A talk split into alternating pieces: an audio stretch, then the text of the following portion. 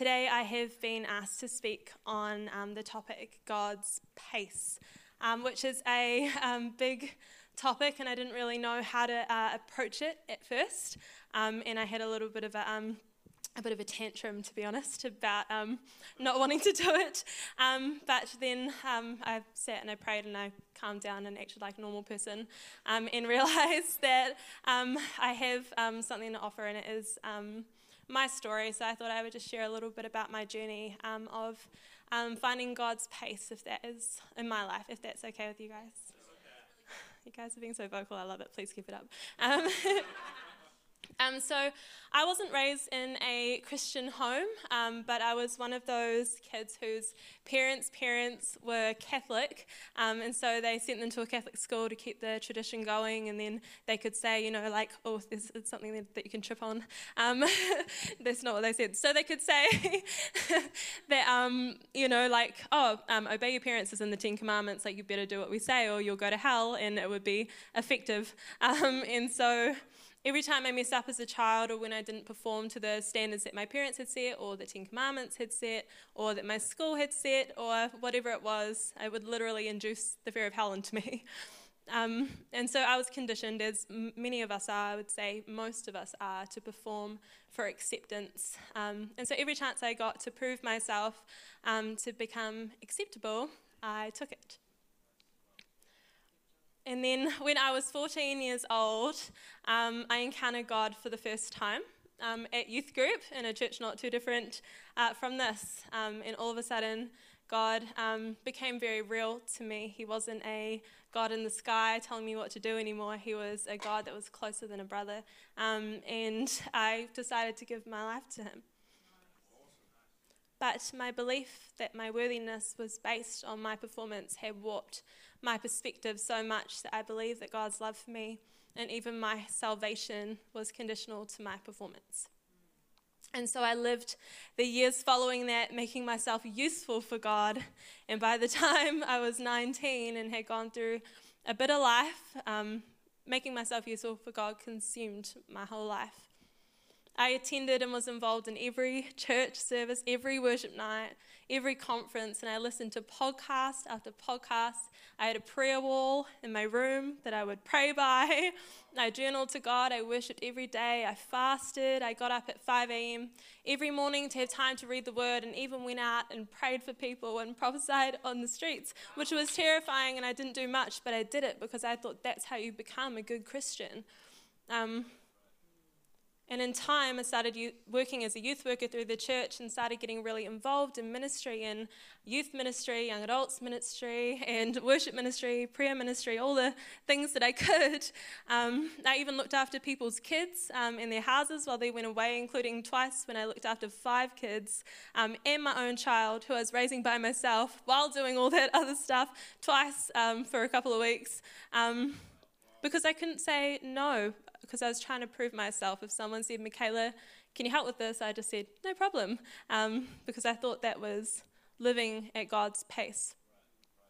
My whole life was ministry. It was people and becoming the best daughter, the best Christian that I could be. And that was, yeah, that was what God's pace looked like to me. It looked like doing as much as I possibly could for God.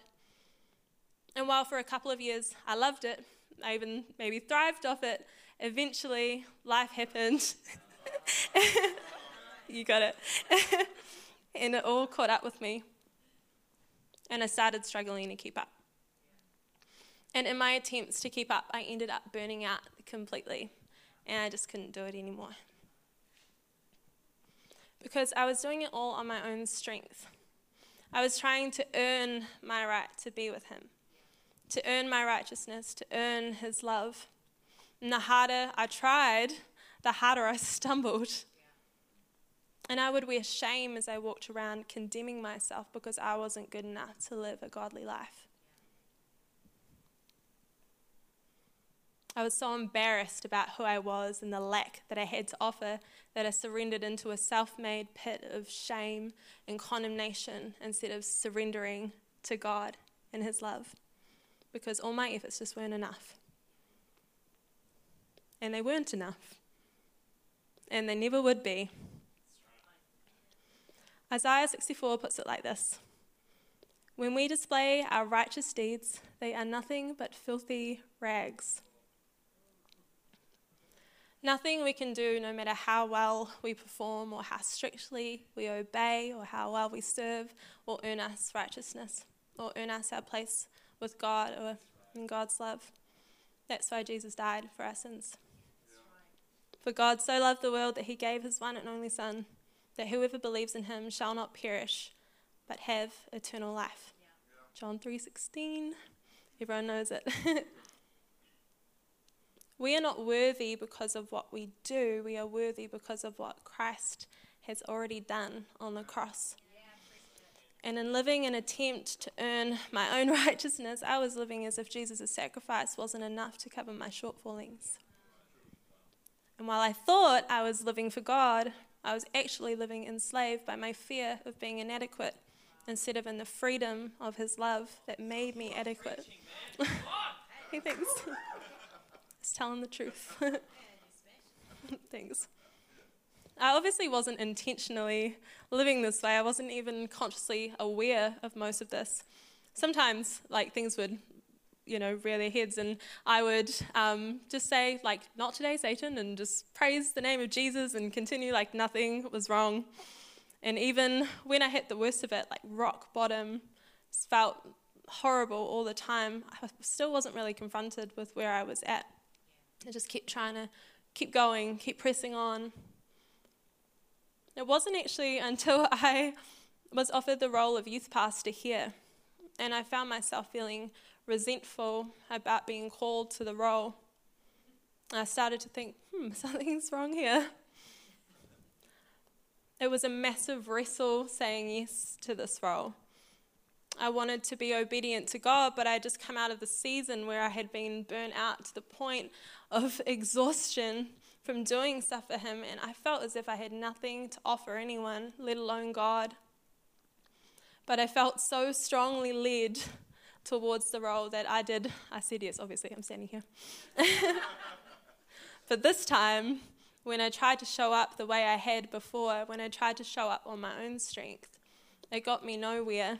I couldn't even uh, like I couldn't even pretend that I had strength to do it on my own. I just crashed before I even tried to stand up. And so I found myself in this place where I couldn't do anything but trust and depend on God. and that's when things started to shift. The Bible says, Come to me. I just spat. it does. True. Um, Come to me, all you who are weary and burdened, and I will give you rest. Take my yoke upon you and learn from me, for I am gentle and humble in heart, and you will find rest for your souls. For my yoke is easy and my burden is light.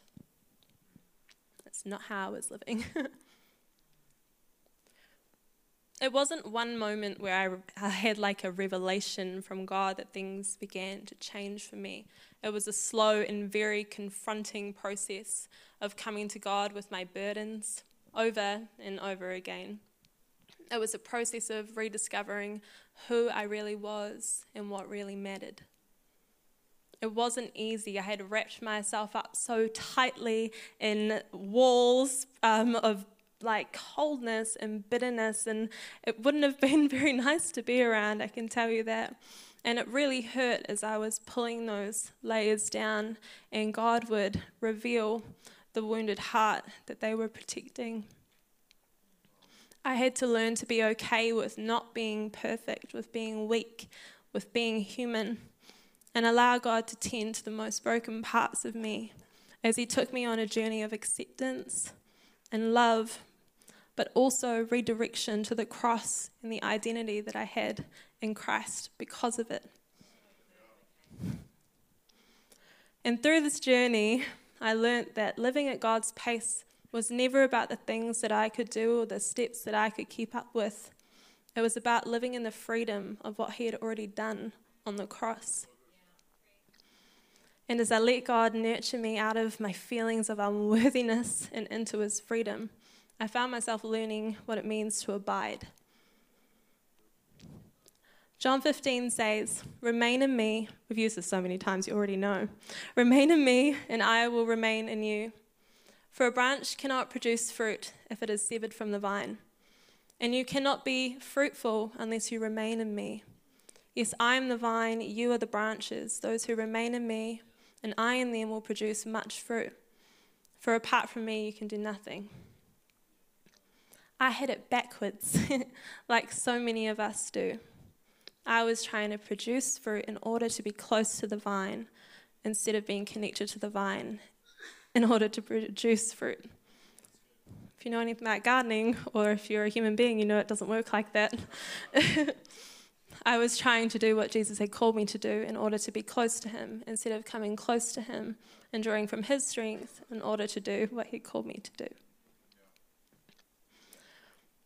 And when I started to accept the fact that my own efforts, they weren't enough and they never would be, and that apart from him I can do nothing, as it says. When I started saying, I have nothing to give you, Lord, I am totally dependent on you.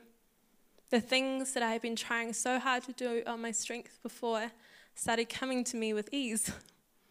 It wasn't hard anymore because instead of trying to do it by myself, I was connected and I was drawing strength from the vine, I was drawing strength from my Lord and Savior, Jesus Christ.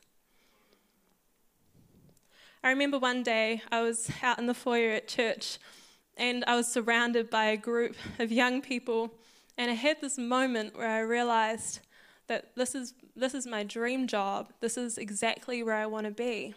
And I felt this familiar passion within me. My passion for the young people of this nation and my passion for this church. the passion that I had allowed to be strangled by my fear. I didn't even know that I had anymore. Yet now, because of his kindness and because of his patience with me, because he is so loving that he chose me despite my shortfallings, my passion was beginning to be reignited and burn brighter again. And my heart was so full of love for these young people that I had the privilege of leading, I didn't resent it anymore, and I was filled with gratitude for the God who loves me, who loves these youth, and who know me so who He knows me so much better than I know myself. And His ways are so much higher than my own. And I can stand here now and say that, like, I'm honestly living freer than I've ever lived before. I used to wake up in the morning and it was hard to get up because I was so heavy with guilt and shame and what's the point in any of this when I'm just not enough? And now I wake up and I feel love and I feel accepted. And sometimes it's so hard to get up because I'm tired, but it's not because I'm ashamed anymore. I'm excited about the life that God has for me. I still have off days like everyone else where things feel harder, but now instead of my default being condemning myself when I fall short. I have learned and am continuing to learn to come to the feet of Jesus, to trust Him and surrender to His love. If you want to live at God's pace, you have to give up going your own way. You have to hold His hand and let Him lead you, even if where He's taking you isn't where you want to go. You have to be willing to let Him slow you down or speed you up or pick things up or put things down. You have to put down the belief that you can figure it out for yourself or that you can do it on your own because you can't and you don't. You have to choose to believe that God's ways are higher than yours, to trust Him and be willing to surrender yourself to Him and to His ways. John 15 says, I tell you the truth. The Son can do nothing by himself. He does only what he sees the Father doing. Whatever the Father does, the Son does also. Even Jesus couldn't do anything by himself. He needed to be connected to the Father before he could accomplish anything. Jesus lived at God's pace, and to live in the freedom that he has for us to live free we have to learn to do the same. And we know that Jesus said that I am the way, the truth, and the life, and no one can come to the Father except through me. Our way to the Father, our way to live in God's pace is through the Son who died on the cross for us, for God so loved the world. To live at God's pace, we need to be connected to the vine, connected to Christ, to, understand the gospel, to understand that none of this is about us or what we can do. it's about Him, and it's about what He's done. It's about surrendering yourself to the unfathomable reality of God's love letting go of your own understanding and choosing to trust in spite of your doubts and your fears. You know, when I got asked to um, speak on this topic, I thought I'm going to have to get up there and talk about like all the things that you do that like make you connected to God. And I thought I was going to talk about resting and praying and reading the Bible and Sabbath, and the list is long.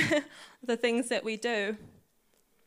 I could have told you that for me personally, I like to start my day with God. Most mornings I get up an hour or so before my daughter to have some uninterrupted time with Him and ask Him for direction from the day and read the Word and get to know Him more.